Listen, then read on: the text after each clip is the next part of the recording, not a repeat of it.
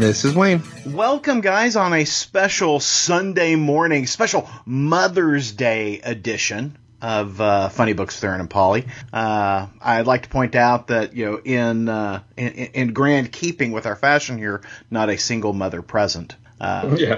Well, and I'd like I really like to say Happy Mother's Day to all the wives and all the mothers of our listeners because we know no mothers are listening to our podcast right now. Not well, even our mothers. It, it's not even our own. It's a bogus made up greeting card holiday, Paul. It is not, Aaron. It is. It is time to celebrate the mothers of the world.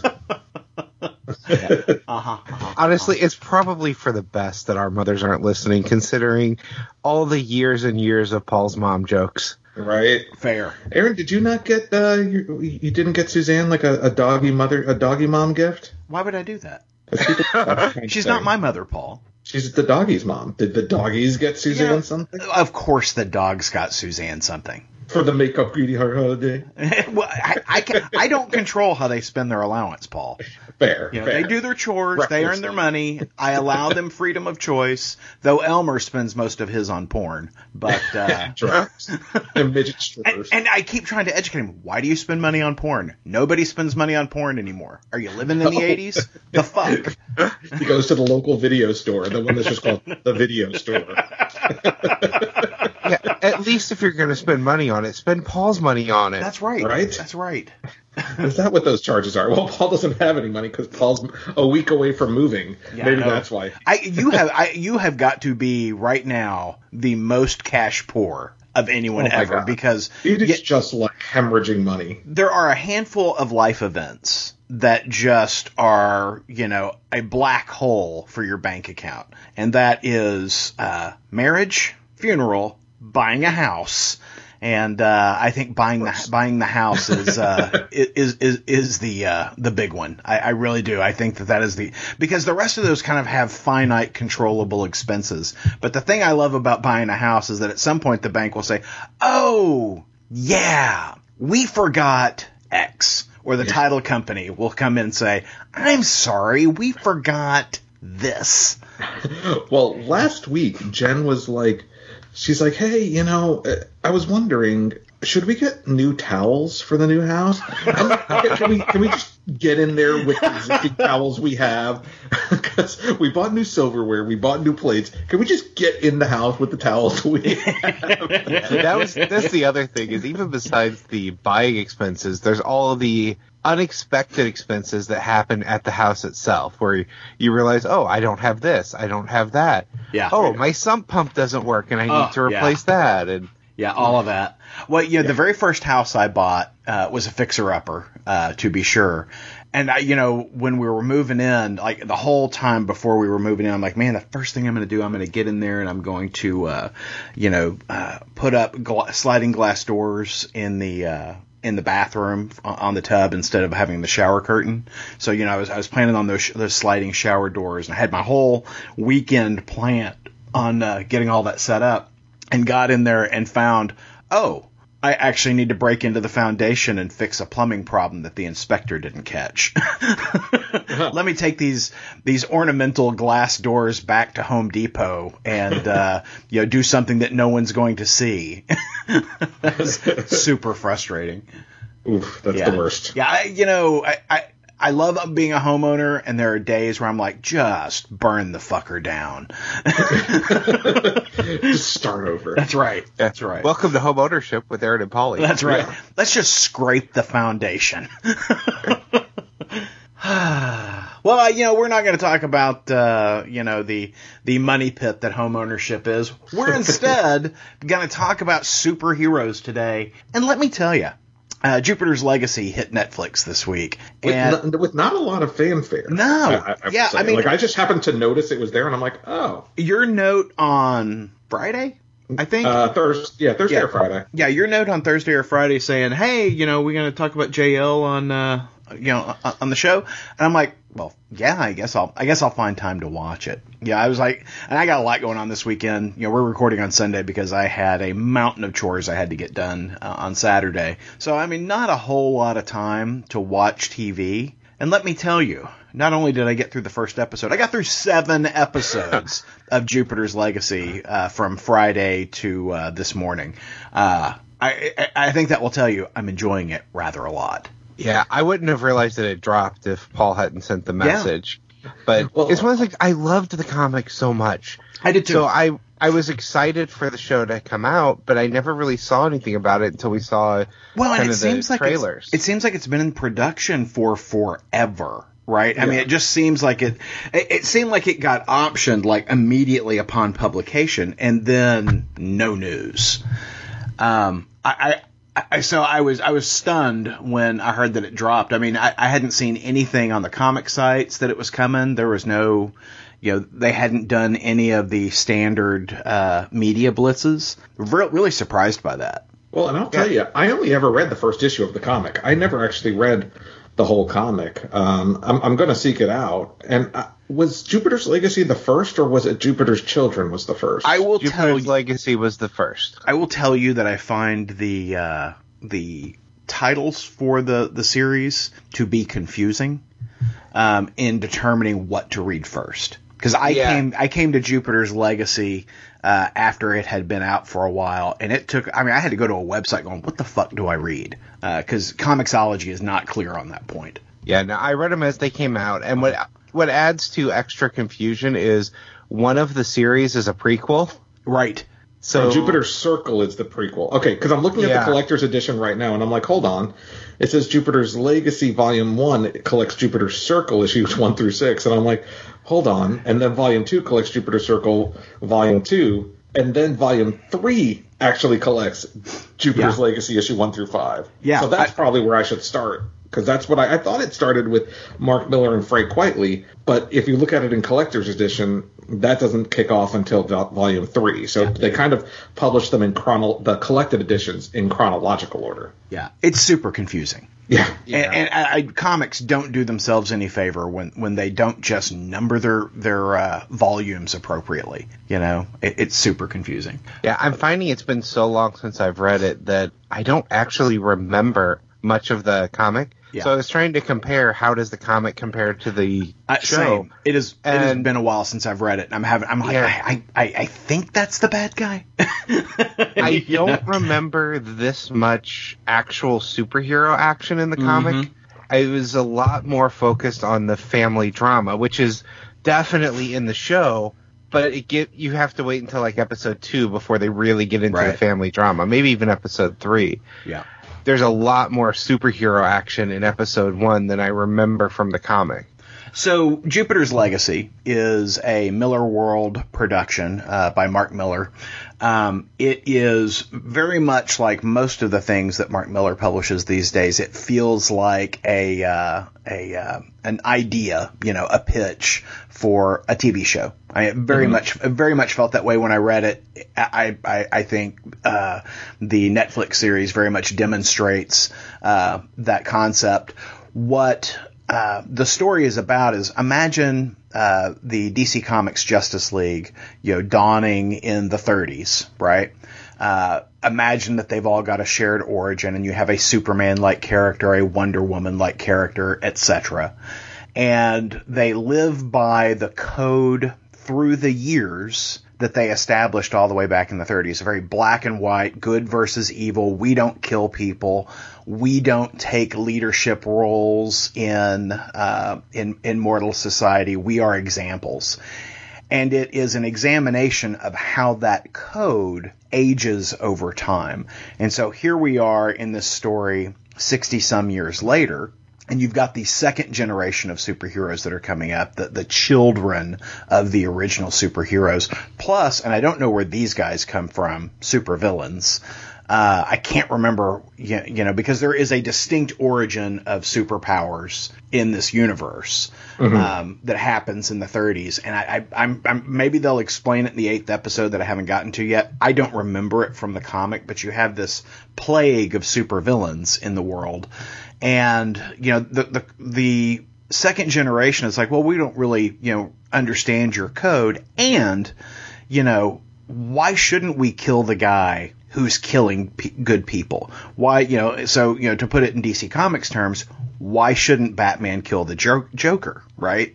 Um, why not kill the mass murdering supervillains if you have to? If you can't just subdue them, if they're going to keep getting away and killing more people, shouldn't we just execute these guys? And so that's what this really examines. It examines, you know, uh, the the dialogue between generations. It's kind of like, you know, Generation X versus the Greatest Generation, right? Yeah, and it's also a internal family drama. So you know, what kind of a parent are you when you are Superman? Right. And you're always away and you're not there when they need you.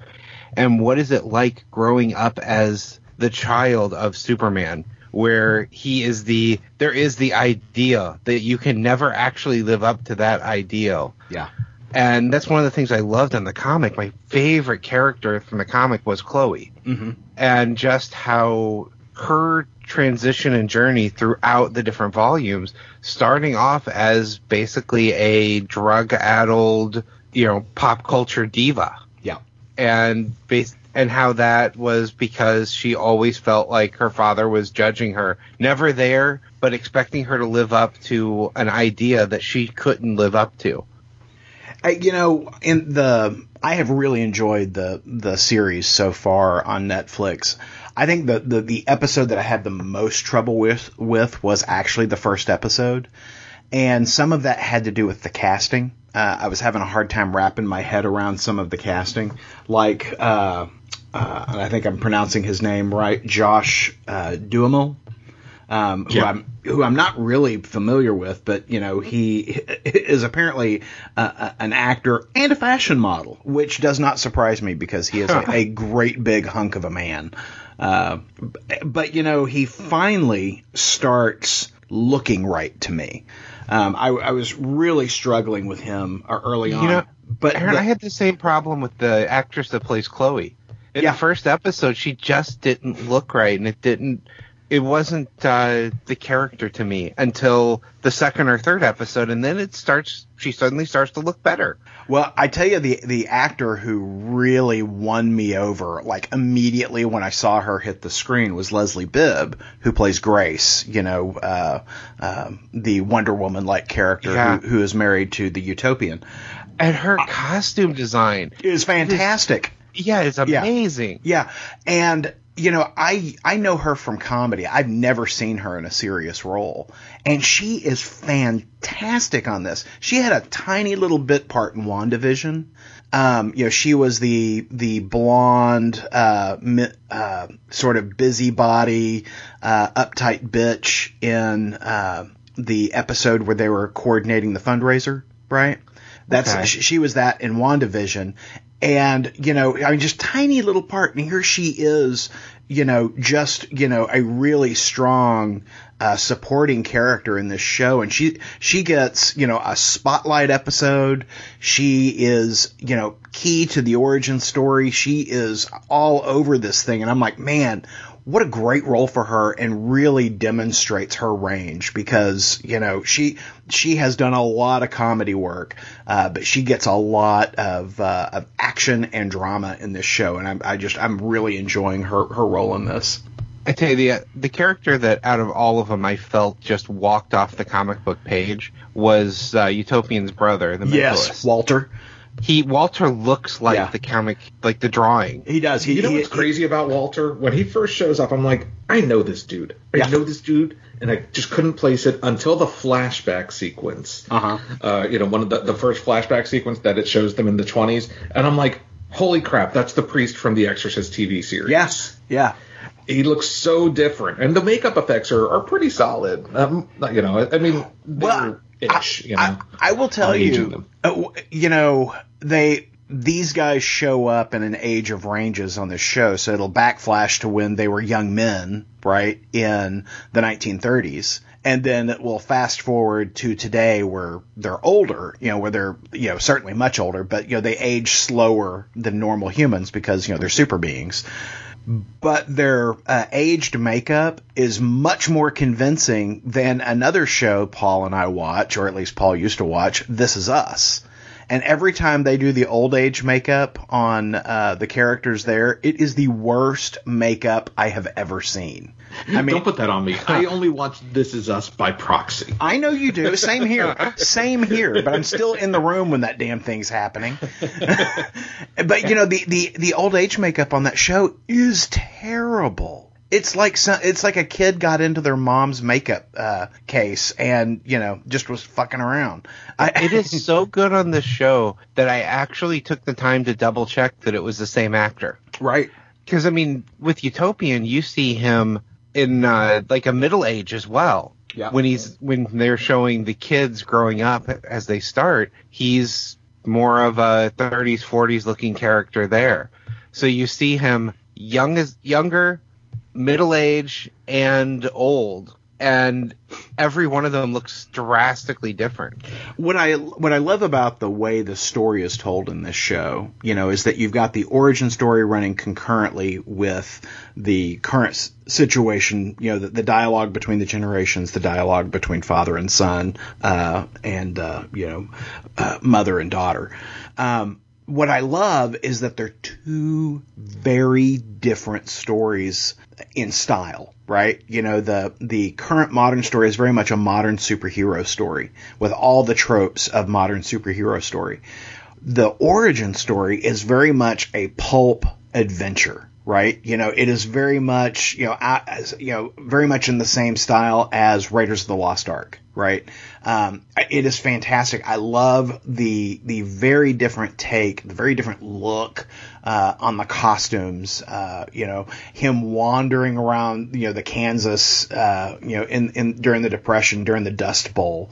Uh, it just has a very, very distinct style, and so you never have that moment where you're like, which story are we telling right now? you know, it is you you know you're in a place as well as a time, and I, I'm very much enjoying that, and I'm very much you know I'm kind of like I'm not sure which story I'm enjoying more. I'm I'm yeah, as you can tell, I'm a fan. I think the show, you know, so I only ended up getting through the first two episodes just uh, because of time, but right. I really, I really, you know, Aaron had like you said, you mentioned that you were struggling a little bit with the first episode. I enjoyed the first episode, and I was like, okay, well, Aaron says it gets better with the second, so I, you know, I, I hopped right into the second, and it's a great show. I'm yeah. looking forward to the rest of the story. Um, I think, you know, I've always, funny enough, I know you're not familiar with Josh Duhamel, but I am. Mm-hmm. Um, I've, I've been a big fan of his for a while. He used to be on a TV show that I used to love called Las Vegas with uh, James Caan. Mm. And, and he was on like I don't know all seven seasons of that show. He's been in the Transformers movies, um, so he's, he's he's been around a little bit, and so I, you know, but he's never really kind of broken out into something. And I'm hopeful that you know this series and the acting, uh, you know, kind of maybe jumpstarts his career again. But I I really really like the first two. Um, episodes and I'm looking forward to the rest of the story. I really I, I think it was special effects were great. You know, it it it, it definitely the the the the family drama element of it I really enjoyed. Um, you know, it kind of put me in the same mindset as uh, Superman and Lois or Clark and Lois or what, yeah, Superman and Lois. Um, in that, you know, you've got this family drama aspect to the show, to a superhero show. And I think, you know, in this show, it works just as well. And in some ways, maybe even a little better because you don't necessarily have the same, um, emo aspects, I guess, or you know, um, modern emo aspects that you do in Superman and Lois. It's a you know a little bit more of a you know deal. It's, it's all adults, not necessarily dealing with teen angst. Right. So I, I I thought it was really well done. And I also think the show is doing a better job than I remember the comic doing. Agreed. Of driving home the theme, mm-hmm. the legacy theme. Yeah. Because you're getting legacy across the past and the present you know, it, legacy is a big part of the show. So that whole theme of legacy, I don't remember it coming across as clear in the comic as it is the show. I agree. It, I, it's the editing that's doing it, I think. Well, you know, because you're right, Wayne. You know, Sheldon in the the origin story and the the story that takes place during the Depression is struggling with the legacy of his father, right? And in the in the current story, his son Brandon is struggling with the legacy of his father. So I mean, it is very much, you know, they they, they each are are are, are parallel uh, types of stories. I It, is so good, and you know, one of the things, Paul, I think you'll enjoy. It's only eight episodes, and there is no fat on this bone. Good, Uh, and that's what you need. You know, nowadays, you know, if I- and we talked, we've, we've talked quite a, uh, at length about episodes that just kind of fluff up to 13 episodes, or, Right. or shows that fluff up to 13 episodes, and you know, I think eight, six to eight tends to be the sweet spot without any filler. Mm-hmm. Um, so you know, when I when I saw this was eight, I, I was hopeful for that. Yeah, I, I, I again, uh, big thumbs up. I think they did a marvelous job on, on this show. Uh, now I got to tell you, you know, we we all d- discussed about watching uh, Bad Batch, you know, over there on, on the Disney Plus, and you know, I wasn't nearly as excited. Well, and I get it, you know, and uh, I, I, yeah, I was, I, I was lukewarm because I, I, while I will say, that, you know, Bad Batch very much continues a thread that was left in this final season of the Clone Wars. I'm actually not generally a fan of clone trooper, stormtrooper focused stories. Yeah, Right. and And, I remember that storyline in that season. I love that last season that they read that they did, but I didn't like that storyline. I was just happy Yeah. to get past that storyline and get to the Ahsoka stuff. exactly. Yeah, I was not real enthused because you know I haven't watched hardly any of that stuff, and you know I'm I'm just not nearly as big a fan of the Star Wars animation as I am of other corners of the Star Wars universe. But you know, I, I did my homework this week, so you know I watched me some Bad Batch. And I got to tell you, uh, you know, I, I in the first few moments, I'm like, oh, I'm not even going to make it through this first episode. This is I'm gonna I'm gonna I'm gonna walk out of this, you know, and uh, then it turned the corner. I didn't, you know, I- having not watched the the final season of Clone Wars, I didn't realize that this was pick, picking up with Order 99 or Order 66 or Order Order 66. 33, whichever order it is. 66. Thank you. so, so, so- some, some derivative of three. Exactly. It was divisible by Yeah. three. I knew that. But The uh, show, I went in feeling the same way, Aaron. I just wasn't sure. The show grabbed me immediately by throwing me two things that I love. I love examining Order 66. uh-huh. and the other was bottom sex. No, the other was a Rebels reference. Yeah. So I know, Aaron, you're not a fan, but the show starts with Order 66. And so just, you know, the premise of the show is that the Bad Batch are these genetically altered clones that do not subscribe to order that do not follow order 66 to, to take out the jedi when the emperor puts it in right and so um, we see that at the moment where uh, caleb dume and his master are, are with the Bad Batch and, and other troopers. And Caleb Dume is actually um, one of the le- yeah Kanan Jarrus from the Star Wars Rebels show. He changes his name when he goes into hiding. The voicing on that character was terrible, by the way. It was. It's like you don't read. You, you know, they got Freddie Prinze Jr. to act like a kid instead of just getting, Getting the a kid. kid. Yeah, it Yeah. was terrible. It and was. you know that was part of why I was like, oh, I'm not going to make it. This is this is so bad. But Yeah. once once he leaves the action, I was in. I you know it suddenly turned the turned the corner, and I was like, okay, just because even I didn't care for his Jedi Master. Right, I mean, I did I, because, and one of the things was is here, here you've got a Padawan and a Jedi Master, and they're hiding behind a rock with a bunch of droids. And how many times have we seen uh, Anakin and Obi Wan take out the same number of droids? I didn't understand that, and why they were having to wait for backup. Um, they, they just Well- had the storytelling. They just hadn't made a big enough uh, uh, argument for why that was the case. Yeah. Well, from the standpoint of knowing these characters from other media, they are no Obi Wan and Anakin. Sure, I, I but you know, I having not watched any of that, I felt like they needed to establish that better Yeah. than because you know what we're used to seeing. You know, those of us who haven't watched Clone Wars, if you've just watched the movies, uh, you're used to seeing Jedi's being badasses. So I didn't understand that. Yeah, and this is very much Clone Wars. Uh, you know, I think the final season was season five. This is very much Clone Wars season like five point one. Right. Um, so if you haven't watched the Clone Wars or you're not a fan of the Clone Wars, I don't know that this is going to change your mind. But Aaron, I'm sorry. Go ahead because you were saying It you know, turned the corner. past the opening sequence. I, I, I, I, I, I very much enjoyed it. In fact, the moment that I enjoyed it was when Grand Moff Tarkin shows up, and I was like, okay, I can be here for this. so I'll, I'll I'll continue watching. I it uh, I did not enjoy it as much as I enjoyed Jupiter's Legacy, but I will say that I very much enjoyed the show. Yeah. So I've watched it twice. Really? Okay. There are two episodes of it. I watched it by myself, and then I watched it again with my wife because I had a feeling she would enjoy it. She's not a Star Wars fan, but she loved Rebels. And this feels more like Rebels than Clone Wars to me. Like the first episode starts off feeling very Clone Wars, and then it transitions more to a Rebels feel. Yeah. I I remember on those episodes of Clone Wars with these characters, I never got personality. It felt like they were just throwing these characters out and their whole personality was I'm a badass. But I felt like in the show we're actually getting personalities and it just the characters are becoming more fleshed out now that they have their own show. Yeah, you know, I mean, I I will say I I the second episode I felt wasn't great.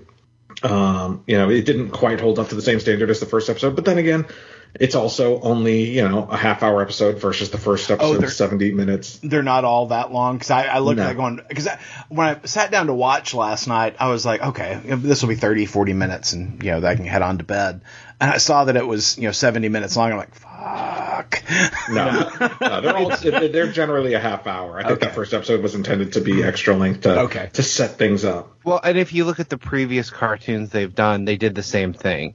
The first episode of Rebels would break out into a two or three part thing. Clone Wars starts off with, I think, a movie, and they do the big first setup episode, and then they go to half hour shows. Hmm. okay Well, what I appreciate most about the show is that the the lead trooper from the Bad Batch, his name is Hunter, yeah. Looks exactly like Rambo. Like he's got the red oh yeah. bandana oh and yeah everything. no absolutely. Like they're trying to imitate this 80s uh, band of misfits, kind of like a Predator or Well- you know, like these char- you know, like the group of uh, soldiers in Predator kind of thing. That's there's the also a dirty dozen feel to it right? I mean it's kind of that whole we've got this you know motley crew of guys you know who are going to go out but you're right Hunter is very much a slice of Sylvester Stallone a la, a la Rambo 3 right Well, and I find one of the things they tend to do on these Star Wars cartoons is they give you a child character. Mm-hmm. Yeah, well, that's got to bring that- the kids in. Yeah, I think that's what that's for. I, It's, I did that's not the care point for of her, view. by the way. I did not care for Omega. You won't I- like her in the second episode either. Just, just putting that out there. I I really liked her in the first episode. Yeah, The the second, second episode, episode, she very much much. acts like a kid character. Yeah. Yeah, the first episode you get to see her be badass a few times. You Yeah. know, she can shoot. She can, uh, you know, she's a independent character. I liked her in the first episode. I didn't find her annoying, but the second episode I found her more annoying. And I look back to like Ezra in uh, in Rebels, and it the character grows up over the course of the series, becomes a better character, and I I expect that for Omega as well. Yeah.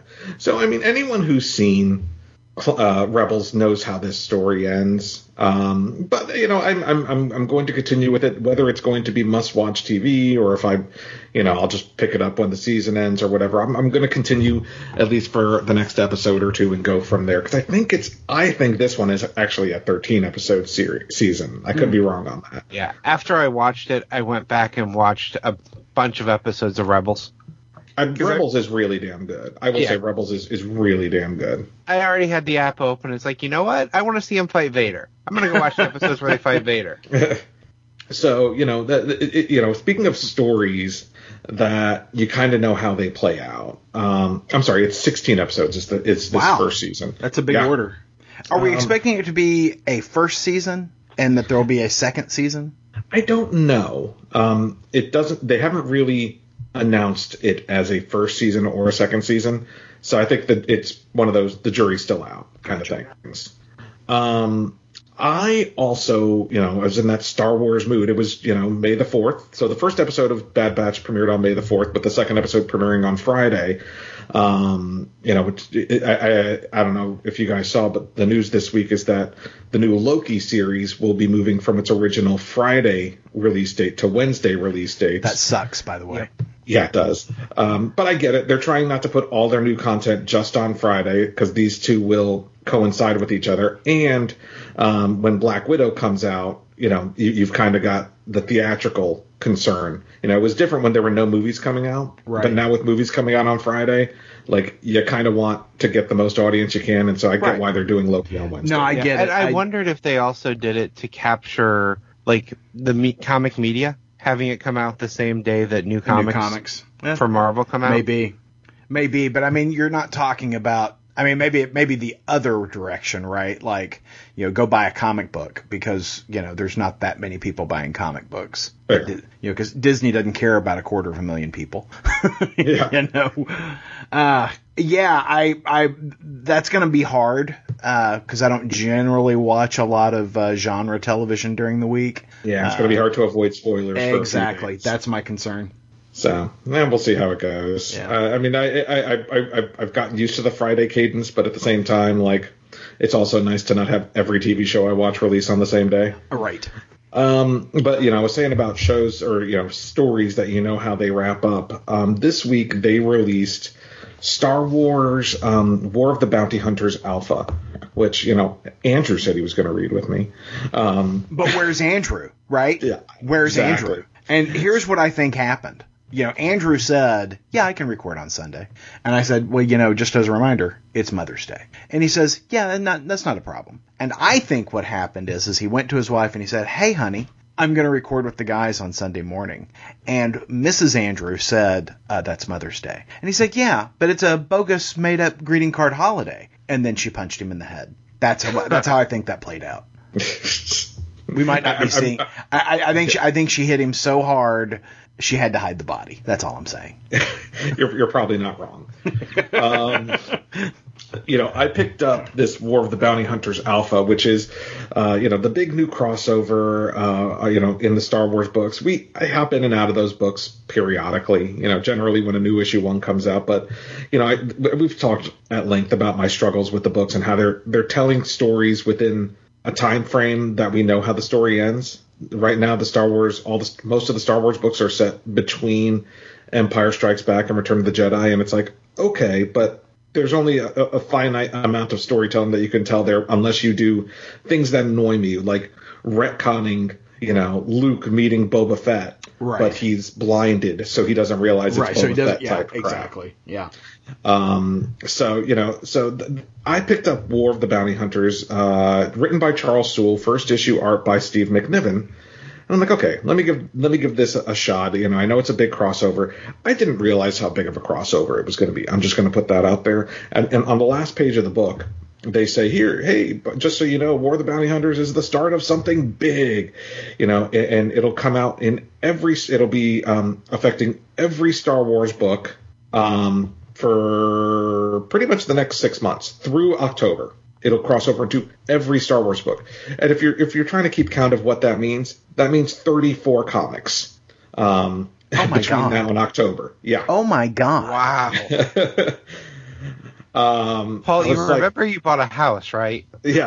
Well, I was like, oh, uh, well, that that seems prohibitive to me. Yeah. Um, and and then on top of it, so I didn't realize what the storyline was about. You know, I was like, oh, war, uh, other than it's about a war of the bounty hunters. Well, it is about Boba Fett bringing Han Solo and Carbonite to Jabba the Hutt and the war of the bounty hunters over that bounty. and you need 34 issues of a comic to tell that story. Well, because apparently Luke and Leia are trying to get Han back during that time as well. And again, you know what I what I will say about that is we know how the story ends. The fucking Han Solo and Carbonite makes it to Jabba's palace, and they get to the beginning of Return of the Jedi. So you're telling 34 comics to tell the ending of a story we already know. Yeah. Um, so that's first of all. Second of all, I've read this story. Um, and, and anyone who you know who, who is listening to this podcast that's been kind of a Star Wars reader for a while, it may sound familiar because it's the exact same storyline as Shadows of the Empire. Yeah. Um, you know, which was told 20 plus years ago. Uh, you know, To grand that- effect. I mean, to grand effect, gr- you know, and you know, with um, wonderful art by Kilian Plunkett, you know, great storytelling, and you know, they have a they had first of all the Boba Fett part of the storyline was told in six, in a six issue comic series, not a thirty four issue one. Um, it just and don't get me wrong, I like Charles Soule, and I actually liked this comic, but the fact of the matter is, I've read this story, I know the ending. And it's 34 goddamn comic books to tell a story that I already read and I already know the ending of. I'm out. Just no matter regardless of the quality of the book which is high high quality book it's just not worth it to me. Um, which is a shame again because i was i was ho- I, I hopped in because i was hopeful but it like i said it's just it's not the juice isn't worth the squeeze on this one for me. 34 comics at at least 3.99 i'm going to say most of those are probably going to be 4.99 yeah most of them are probably 4.99 i mean that's a fuck ton of money. Yeah. Yeah. wow. Again not to be a dick. Yeah not to be repetitive, but for a story that has already been told Uh-huh. and that we know, we literally know Boba Fett eh, gets Han Solo to Jabba the Hutt at the end of this story, Yeah. regardless of the journey. And I know they're like the stories in the journey, not in the destination. right but when you already know the destination, Yeah. Yeah, and when the journey is basically a walk down the street, but instead they're telling it in 36 issues. So instead of going down that street, they got in the car, turned left. yeah they turned off the, freeway. gps Yeah, well, and it wasn't War of the Bounty Hunter. I mean, I remember it was like IG-88, and a bunch of bounty hunters were trying to get Han Solo to get the bounty. Like that was the point of Shadows of the Empire. Again, you know, it's it's it is exactly the same story, just told differently over 34 issues. Um, And quite frankly, um, without the aspects of Shadows of the Empire that I like, like Kyle Katarn and um, you know. Xizor and, and those types of characters, and you know they're saying that the rumor is that maybe this is the point at which Din Djarin makes his appearance in the um, Star Wars comic universe, but just not worth it to me. Well, you know, we have uh, resurrected an old story out of the Star Wars universe.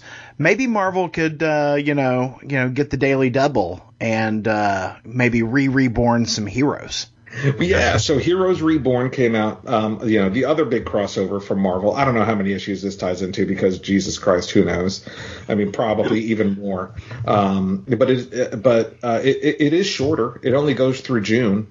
Um, but it, you know, written by Jason Aaron, art by Ed McGuinness, and uh, you know, I'm, I'm curious to hear Wayne's thoughts. But I'll start by saying, if you've read House of M, you've read Heroes Reborn. yeah. There's no reason to call this Heroes Reborn. They're No. doing it because of the anniversary of the story. Yeah. Nothing about this. The concept of the original Heroes Reborn, bringing in like image creators to cr- recreate hero, that's not happening here. No, this is basically this is the Avengers version of House of M, except instead of Wolverine being the one who remembers it's Blade, but other than that, it's pretty much the same general storyline. Like, yeah, I will say one House thing. One thing I liked was Blade immediately having the you know admitting this world is better than his world. yeah, I did appreciate that that you know he sees that this world is actually better than the one he came Wolverine from. had that same thought because he's like, you know, in this world, mutants aren't oppressed. You know, like it, it is for me. It is. It feels so. It, it hits all the same story beats, and I know I'm being negative, but I'm, you know, uh, but it This- just. It, this it- is definitely yeah, this definitely would be better named as a House of M, even though there's no like we haven't gotten to Magneto yet in the story. I will say the things I thought I was going to hate about it, I didn't. I remember seeing Doctor Juggernaut and thinking, what a ridiculously stupid concept. But actually reading it, I didn't have any issues with it.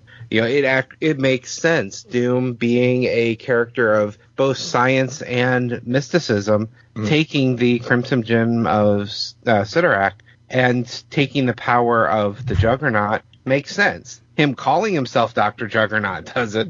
Yeah, yeah. I mean, you know, I, I, I'll say the same thing that I said about, War of the Bounty Hunters, which is the story's quality. The story actually isn't bad. The art I enjoy. Uh, in fact, the story is fun. Uh, you know, I, I, I, I I liked aspects of it, but again, you know, for me, it's and you know, I know House of M was 20 years ago, right?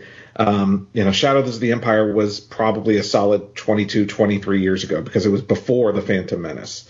Um, you know, they, these are, you know, reboots or retreads of stories that, quite frankly, were born before or were written before some people were even born that are reading comics now. So I get it, but you know, as a longtime comic reader, it's still just too similar to me um, for for me to to invest in, in continuing with the story, despite the fact that it's again good art, um, you know, fun story, just not enough di- not enough for me to to feel like I need to read it. Yeah, and we know how it's going to wrap up. The world's going to change back.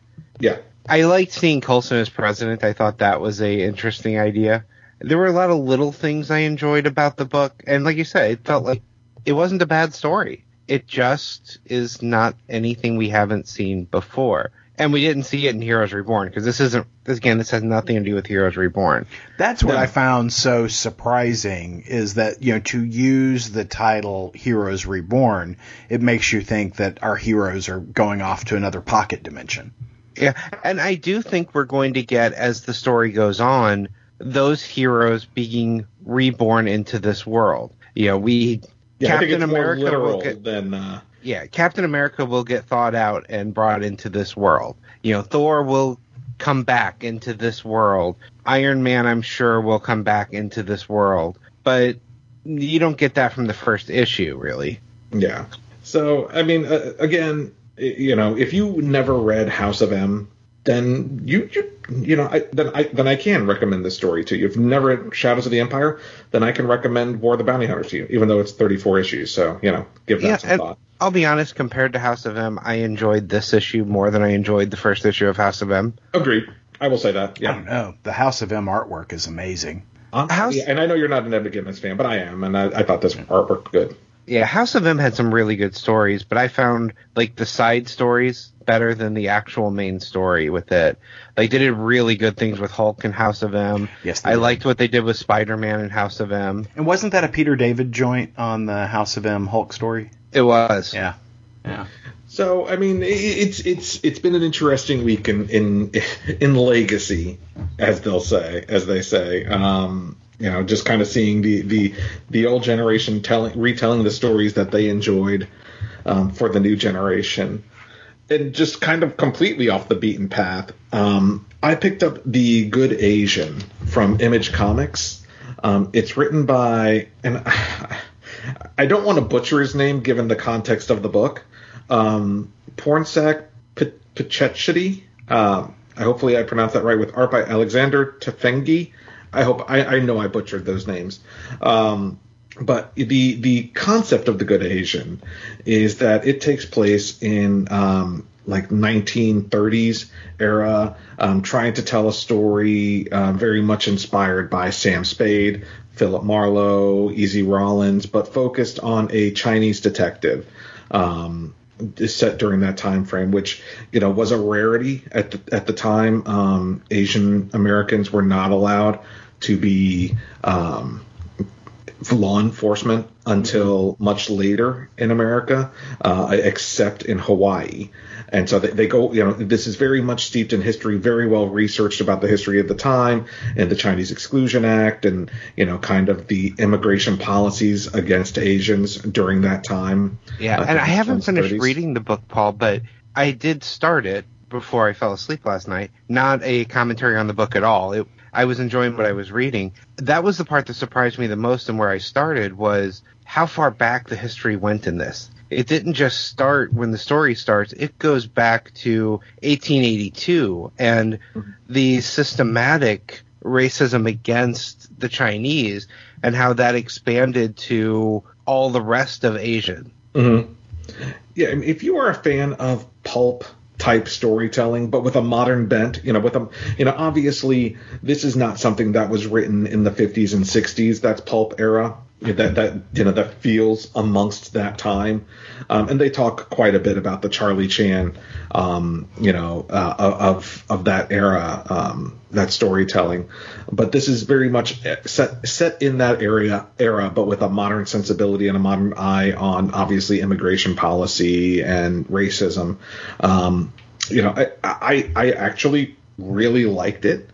I will probably not read it monthly. Um, you know, it's a pulp story, and as such, it feels to me like it would be better served read as a graphic novel. Or, and I know this, you know, it, it grates the nerves of, of any comic creator, um, you know, but or or in bulk, uh, you know, which means I will probably end up waiting until it's on sale uh, rather than picking it up in trade. And and the difference between um, the buying the the individual issues on sale versus buying the trade is at the back of the book. Um, the author very much says that he will be doing essays at the back of each individual issue that probably will not be reprinted in the trade paperback, much like Brubaker does. Right. Well. Um, and, And so it's also funny- Mm. I say it's also funny something that's pulp based. You know, the comment of uh, wait for the trade on it because that's kind of the opposite of the original pulp books. They were all about getting a lot of content out quickly and in small chunks. Yeah, I mean it is it is well written. It is you know the art serves the story. Um, it may be a little bit more um, cartoonish than you know than pulpy. You know, it's not quite your um, Sean Phillips level art. It's a bit a little bit more uh, li- you know lighthearted in tone than that. But I liked it. I mean, I'll I'll I'll, I'll continue. Like I said, I'll pick it up in um, on sale so to to get the full story. Yeah, I'm only a few pages in, but I'm really enjoying where I've what I've gotten so far. Okay. hey, Paul, Yes. what's coming out next week? Well, speaking of detectives, Batman the Detective issue 2 comes out next week from DC Comics. I have not read issue 1 yet, but I will read issue 1 and we can talk about issue 2 when that comes out from Tom Taylor, Andy Kubert. Um, also from DC Comics, we have the DC Festival of Heroes, uh, the Asian superhero celebration. Uh, you know, this is featuring your Asian American Pacific Islander uh, superheroes in the DC universe like Cassandra Cain, Katana, um, Tai Pham, The Atom, etc. Uh, you know, kind of all new short stories written by Asian American creators. Also from DC Comics, you have Future State, issue one, Gotham, which is set in the Future State uh, world, universe, um, but kind of uh, features tales of Gotham, including uh, a focus on the Red Hood. I probably won't be picking that up, but yeah, you may be interested. Uh, we also have new issues of the Joker and Justice, and the first issue of Justice League Last Ride from Chip Zdarsky, um, kind of featuring uh, you know his take on the Justice League. From Marvel Comics, we have new we have the second issue of Heroes Reborn. I guess it's going to be published monthly, um, or excuse me, weekly. Uh, written by Jason Aaron, art by Dale Keown and Ed McGuinness. Damn it, I'll pick that one in sale. um, uh, Guard, the next issue of Guardians of the Galaxy, the Yes. uh, second part of that storyline that we really enjoyed the first issue on, Very and the first part of the Bride of Doom in Fantastic Four issue thirty-two. I am down for that. And from other comic companies, you have Geiger, issue two from Image Comics, Geoff Johns and Gary Frank, and the newest issue of Seven Secrets, issue eight from Boom Studios. Well, that's a lot of good stuff coming out next week. Oh yeah, Yeah. Well, what a deal. Well, hey, we want to know what you think of Jupiter's Legacy and Bad Batch and this week's comics and next week's comics. Give us a call. 972-763-5903. That number, once again, 972-763-5903. If we use your voicemail on the show, you could win a coveted, valuable Ideology of Madness surprise. you can also hit us up on social media, IOM Geek on Facebook, Instagram, and Twitter. All right, guys. Well, buckle up. We've got more TV to watch and more comics to read, so we'll do it all again next week. Catch you then. Podcast theme music graciously provided by Mark Andrew Pope. For more information, visit markandrewpope.com. Funny Books with Aaron and Polly is a production of ideologyofmadness.com. No Spider Man clones were harmed in the production of this podcast.